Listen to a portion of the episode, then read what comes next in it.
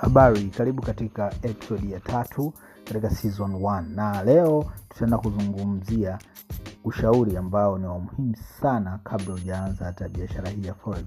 Mambo ya msingi ambayo unatakiwa kuyajua kwenye biashara ya forex kabla kabisa hujaanza hata kutrade hakikisha unafahamu mambo yafuatayo. Lakini pia kama wewe ni mgeni katika podcast hizi. Na kukumbusha hakikisha una daftari pembeni na kalamu ili kuhakikisha unaandika pembeni. Lakini pia usisahau kushea katika mitandao ya kijamii podcast hii ili iweze kusaidia watu wengi zaidi. Karibu.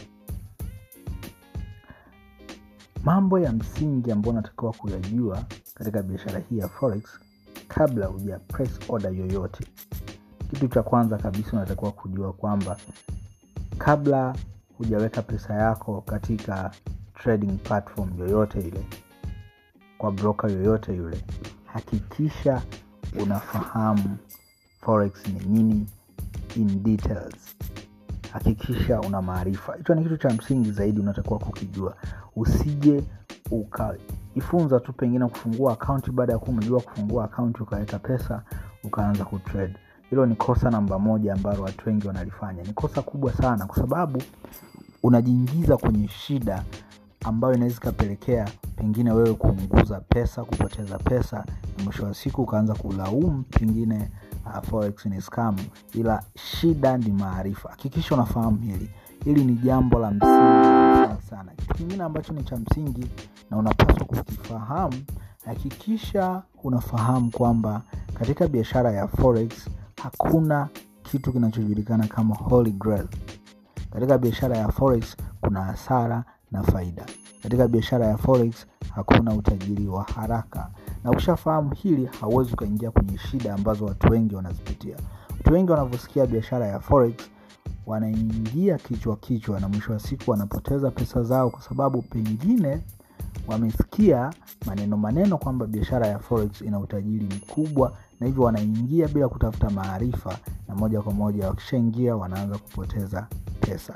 Kitu kingine ambacho unatakiwa ukijue unatakiwa ufahamu kwamba katika biashara ya forex unatakiwa kuwa mvumilivu. Hiki ni kitu cha msingi zaidi. Inachukua muda mrefu sana kujifunza biashara hii ya forex mpaka ukaielewa kufikia revo ya kuwa consistent katika faida. Na hivyo ni kitu cha msingi zaidi kukielewa kwamba katika biashara ya forex unatakiwa kuwa mvumilivu. Mvumilivu kwa maana ya kwamba usikimbilie sana kuweza kuweka pesa zako katika akaunti au katika kwa broker. Kwa sababu kwenye forex kuna aina ya akaunti mbili. Kuna demo lakini pia kuna real.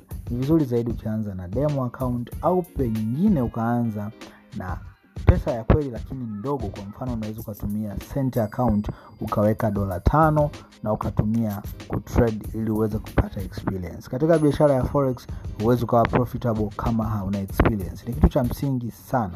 E, nilitumia zaidi ya mwaka mzima kujifunza kwa sababu sikuwa na mwalimu lakini kama unahitaji kujifunza unaweza ukatutafuta sisi pia tukakufundisha. Kitu ambacho hakitachukua muda mrefu sana utajifunza ndani ya miezi mitatu na kisha tutaanza kufanya mazoezi.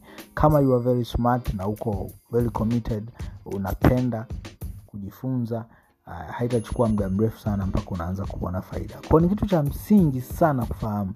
Na hivi vitu vya msingi uh, watu wengi wanafeli kwa sababu wanachukulia kama vitu vya kawaida sana lakini hivi vitu vitatu ambavyo nimevitaja ni vitu ambavyo vitakusaidia generally katika biashara ya forex kabla hujaanza biashara hii ya forex.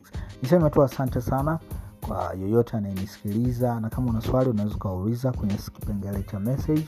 Lakini pia usisahau kumtumia screenshot whatsapp au katika kurasa zetu za instagram kwamba unapenda ambacho tunafanya na hii itatupa nguvu zaidi sisi kuendelea kuandaa podcast nzuri zaidi na zaidi. Asante sana kwa kunisikiliza. Next time